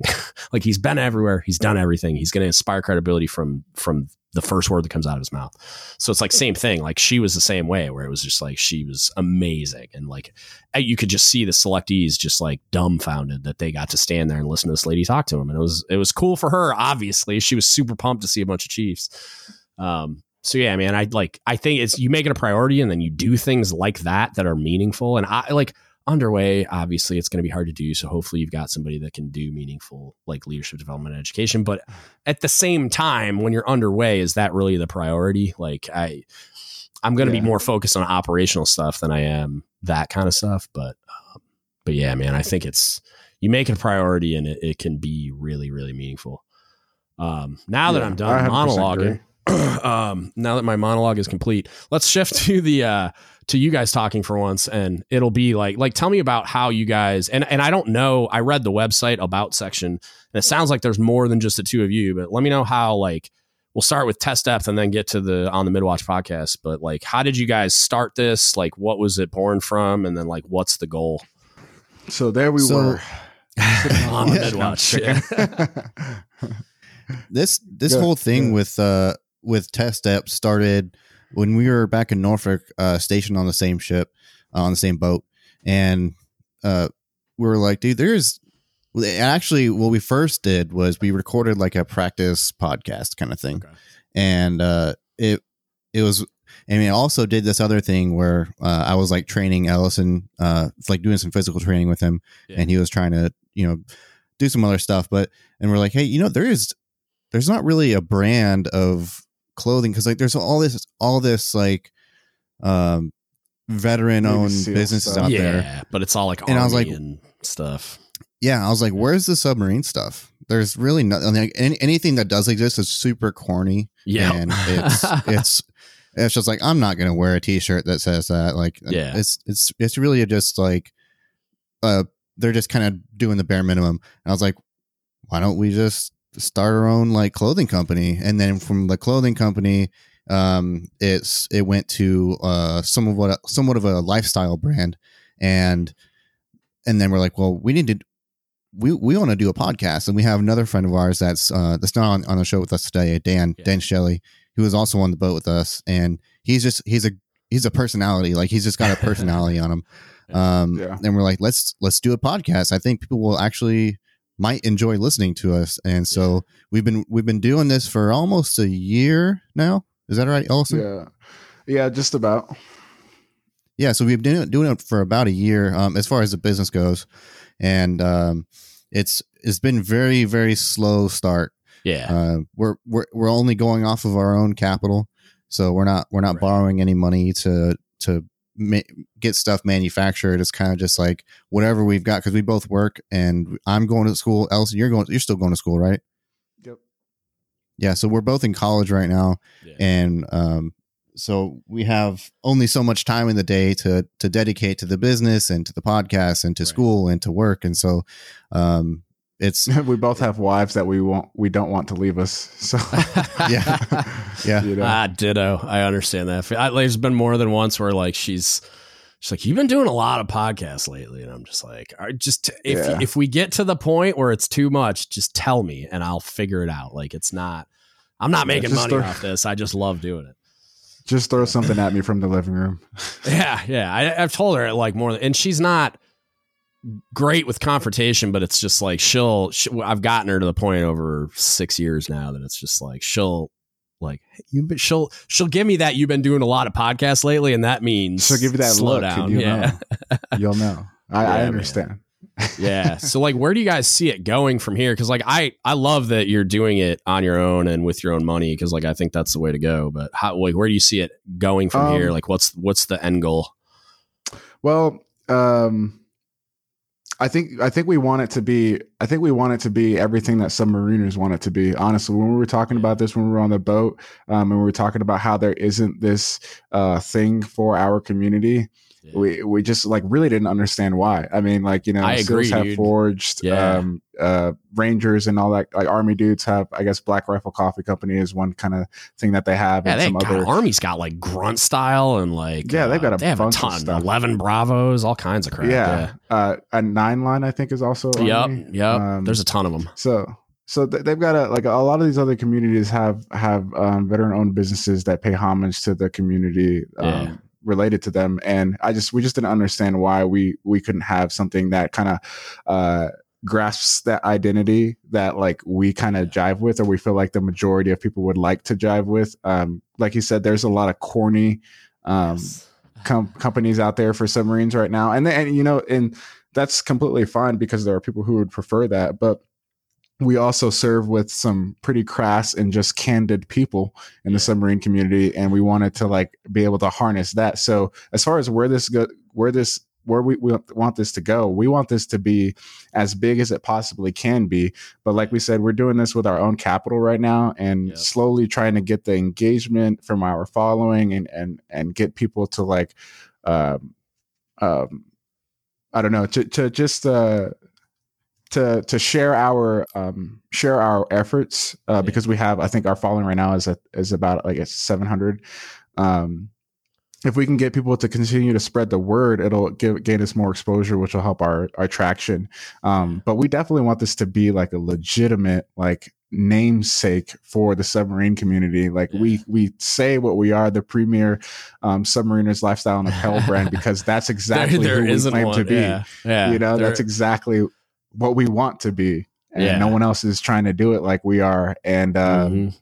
and so we we we stepped up to to do that and when we can we absolutely want to con- like constantly put our best foot forwards with the kind of products that we give like as far as like what they look like how people like them um what people want and you know that comes with engagement and, and whatnot so It's awesome, man. Like I, I dig it because like I've been same thing in the back of my mind, but it was more focused on like like obviously part of what I identify with is submarines is a big part of it, but um like s- like CS stuff, uh chief stuff, like it's all super corny and low quality in my opinion. Like I haven't seen many Yeah. like there's a lot of chiefs that do like side hustles that um like there's one called um ah, I can't remember something about snapbacks. It's like uh he does like hats primarily, but he does like some shirts and board shorts and stuff that they're not bad. Um, not exactly like my style or whatever, but like they're better Yeah. than the crap you see in like the Navy prize section of the NEX. And it's just like,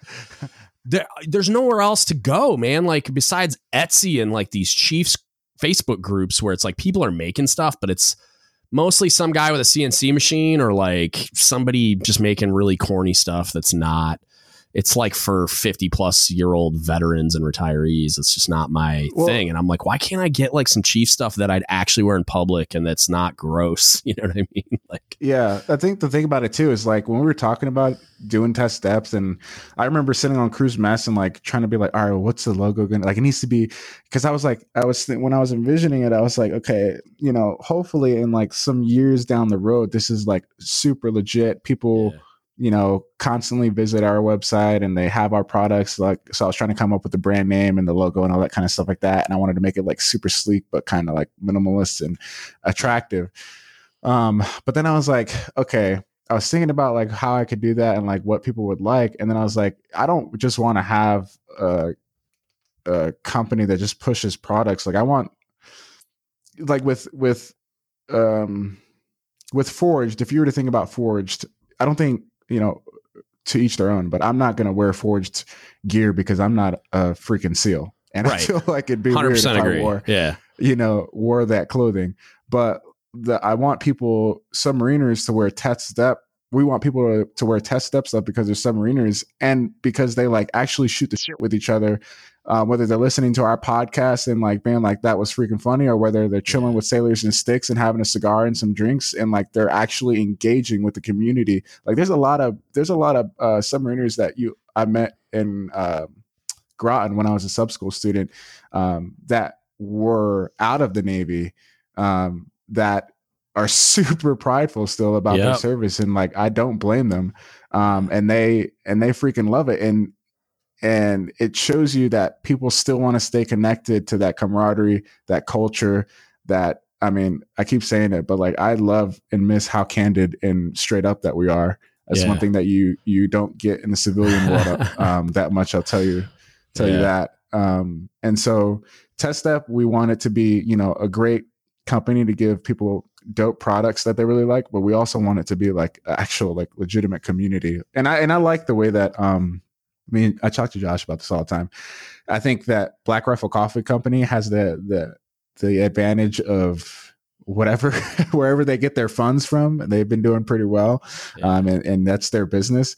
Um, but the way they have everything look so freaking crisp and clean and all that Yeah. kind of stuff all the time, like I, I I hope eventually that we get to that level because um it's just they get to do a lot more stuff with their community. You can tell they have fun with the guys that they served with and There's and- something about like the all the SF guys from other services, like when they like it doesn't matter who, but it's like if they start businesses, it's like they all just call like Jocko Willink or Tim Kennedy and get on the Joe Rogan podcast, and then boom, revenue. You know, like yeah, those guys have Yeah. connections that I feel like I'm not cool enough for or whatever, but it is what it is. I'm not exactly Yeah. like I have this. Uh, I think it's I, I've thought about. I've had a bunch of people encourage me to like monetize this, and it's just like I have this ethical conflict with like all I'm doing is leadership development right now, and it's like yeah. I get paid as a senior chief in the Navy right now, and it's like, so am I? Like, is it above and beyond? Like, duh, yeah, for sure. But it's like outside of trying to recoup my expenses, which I've I've set up a store selling like T-shirts and stickers and crap just for that. Like, all it's for is so that I can like help recoup all the money I spend on like the subscriptions and website and all that crap. But um, and then I the new website I just moved to Squarespace because it's so much better than WordPress and um I added like a donate button and it's like for that express reason. It's just like, hey, like this We costs me Squarespace. yeah, dude, you do. It's so much better. Um, but it's like it's so much more functional than than WordPress. And like I got to the point where the site kept going down and I just like I couldn't figure I'm just I'm not a tech guy. Like I'm not I can figure some stuff out, but it, it is more expensive, but it's so much better. It works so much better. And so like I got over there and added the donate button for the same reason, because this stuff's expensive and I'm paying all out of pocket for all of this. So, sir. um, so yeah, man. And it's like I, but I also like have in the back of my mind, like I want to do something with clothing and and apparel and whatever at some point. Just like a lot of heritage stuff and chief stuff and probably some submarine stuff and whatever. But for the same reason, it's just like I want to wear that. I'm prideful. I want to wear that stuff, Yeah. but it's like I'm embarrassed to wear a lot. Of, like it's just not my style to wear a lot of the crap yeah. that you find at like the NEX or in those Chiefs groups or wherever. And I can't honestly find much submarine stuff that it, like at all, let alone you know, unless it's Yeah. like some shirt we made on the boat for the boat, you know, or it's halftime. Well- those those are terrible too. you made mention about like how those dudes in the um, um all, all those other veteran owned companies they like just make a few phone calls talk to Yeah. Joe Rogan or Joe, Jock or whatever and then they're like boom they got a huge following but Yeah, honestly I look forward to the day because Test Depth isn't going anywhere and hopefully um don't give up the ship podcast doesn't go anywhere um Oh, and it the other people who are are doing the stuff that we're doing in our community doesn't go anywhere because we're we're going to carve out our own space in our own neck of the woods you know? And if we we like support each other like working with sailors and sticks and getting to know um, brian brown and nick church um, over Yeah. the past well i guess it's been a year right josh? Um, i mean we knew we we we went on went underway with um, nick but you know getting to know those guys and and what they're doing i mean it's really dope to just meet people in the same community they might be in different lanes but meet people in the same community and Yeah. just like let stuff happen naturally and genuinely dude. Yeah, Um, that's how this whole podcast happened, man. Like I, yeah five years in, and it's like I've got I've gotten connected with all kinds of incredible people that it just like melts my brain. That like yeah I, and it's super cool because it's not they're all grinding in their own lane and like um Mhm. like I think you didn't you guys talk to Tommy from 15 Fathoms recently? yeah, Yeah. we had Tommy Yeah. McConnell on our show. I think it Love was like the dude. first or second episode. Yeah, Yeah. love that dude. Like he reached out and like all these and it's so it's like and I I've had a lot of people contact me and I've reached out to certain people and it's just like man, it's super cool that like I feel like I I have this network of people and I lean on them all the time for podcasts where I'm like, hey, come on and help me do this thing. Like the teaching the creed episodes is all people that I've just met through Mhm. networking on the podcast and like I encourage you guys if you're not already doing stuff on Reddit, like post your podcast on Reddit. You will absolutely get butchered in the comments probably, but like you'll also hook up with some really Uh. cool people through that too, man. Like Yeah, I- I, mean, I've met We're and all- interviewed some really dope people. We're all submariners, and I'm so used to getting shit on constantly that like it just doesn't even. Yeah, that's me. what- you could dude, you the- could be like Uh, well, all the Uh, I was gonna moderators say- tried to warn me. Like they're like, dude, you're gonna get you're like you're a chief and you're coming on here posting about like how to be a better leader. Like I just need you to understand what's about to happen. Like these guys are going to destroy your soul. And I'm like, bro, I've been submarining for 20 years. Like I, there's not a person on earth that's going to shame me into submission or like make my feelings yeah. hurt or whatever. So I'm like, good luck with that. Yeah, you could be like God's gift to submariners, and still everybody else will talk shit about something that you're doing. Percent, yeah. Yeah. I'm I'm pretty sure I'm pretty certain I don't have a soul anymore. So yeah, point, it's yeah, it's, it's already been good. removed. Uh, jokes yeah. on you, nerds. You're not going to hurt my feelings. It was removed and replaced with dolphins or something like that. I don't. Yeah, know. yeah, long time ago to land far, far away. All right, you guys got any save rounds, alibis? You want to at, at, the very least put out like where everybody can find on the midwatch, where everybody can find all the Test Depth stuff. Yeah, sure. So you guys can go check uh, the test steps out at uh, www teamtestdepth.com. Um, that is our online storefront. Um, and uh, we also have a podcast that's on anywhere you can find podcasts or most places you can find pos- podcasts actually. And it's called Only on the Midwatch. Um, yeah, just uh, check us out. Let us know if you guys like uh, our content. And if you don't, I'm sorry. We'll do our best to uh, appease you in the future, probably. Uh, we also are, are on Instagram um, at Test Depth and uh, and Twitter at Test Depth um, one. So it's the number one after test depth, but we don't do anything on Twitter. So nice. Yeah. all right. I'll put all that stuff in the show notes too, so people can find it and uh, hopefully push a little traffic you guys' way because I'm a yeah, big fan. Appreciate that. Supporting yeah. veteran owned businesses, especially a bunch of bubbleheads trying to do good things, man. Because we'll have to have are- you on our show. Absolutely, man. 100%. I'm yeah. I'm a little busy right now with all this crap I told you about before we started recording, but yeah. I'm about to be uh ramming in a hotel room in Hawaii in a few weeks. So I'll have a lot of time on my hands.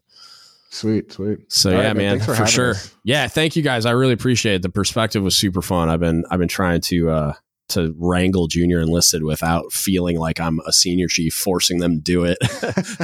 so this was perfect. It was awesome to get yeah get some guys who are already out and don't care. Yeah, there you go. It's the best kind, man, because you guys will be candid because there's no fear of repercussions. yeah. Pretty much. Awesome. Well, thanks, guys. I appreciate it. Yeah, no yeah, problem. Man. Catch you next time. All right, I hope you guys enjoyed that. Uh, I I had fun. We've been trying to line this up for a minute. Um, uh, in the show notes, he mentioned at the end, but there's links to everything. So if you want to get to teamtestdepth.com, uh, it's in there. If you want to get to their social media accounts, if you want to link to the podcast, it's all there. Uh, so go check those guys out, give them a follow, give them some business, and support them. I'm a big fan of, if I can, using the platform to support veteran owned businesses. Uh, but it was also fun to finally talk to uh, junior enlisted submariners about their experience with leadership and everything else. So hope you guys enjoyed that. If you if you have any questions for me or need anything, hit us up. Don't give up the ship podcast at gmail.com. You can Facebook message me, don't give up the ship podcast, or you can DM me on Instagram or Reddit. DGUTS podcast. Hit us up. You can get on Reddit in the in the subs and discuss the things with us and tell me uh, how bad I am at interviewing, whatever you want to do, uh, and just interact. It's, that's that's the key. Uh, and then if you could uh, help us out to get the word out, like, share, subscribe, review, all the things on all the platforms, social media, on everywhere you get podcasts. The more you do that, the more the algorithms like us enough to get the word out to the people that might be interested. Uh, so it's a it's a big help when you can do that. So if you would, that would be lovely. Uh, and also, last thing, we got the website back up on Squarespace finally, so uh, it, it's working way better. Uh, so if you want to support us, you can go to dgutspodcast.com/shop got stickers and magnets and t-shirts and stuff like that just to so you get something and then uh, it helps us keep the lights on and pay the bills. We also added a donate button for the same reason. It's literally just to support the cost of doing this. Uh, squarespace squarespace is more expensive than uh, wordpress which was effectively free with the exception of some plugins and stuff. And then uh, you know subscription fees to soundcloud a bunch of other stuff um, equipment costs whatever. So uh, it helps recoup the cost of uh, of our doing this because it all comes out of pocket. So uh, if you if you can and you would like to, we got the donate button on the website now that's fully functional. And if you would like to uh, go to the store and get a shirt or something and show your support, that would be lovely. And that's it. That's what I got for you today. Thank you so much for listening, and don't give up the ship.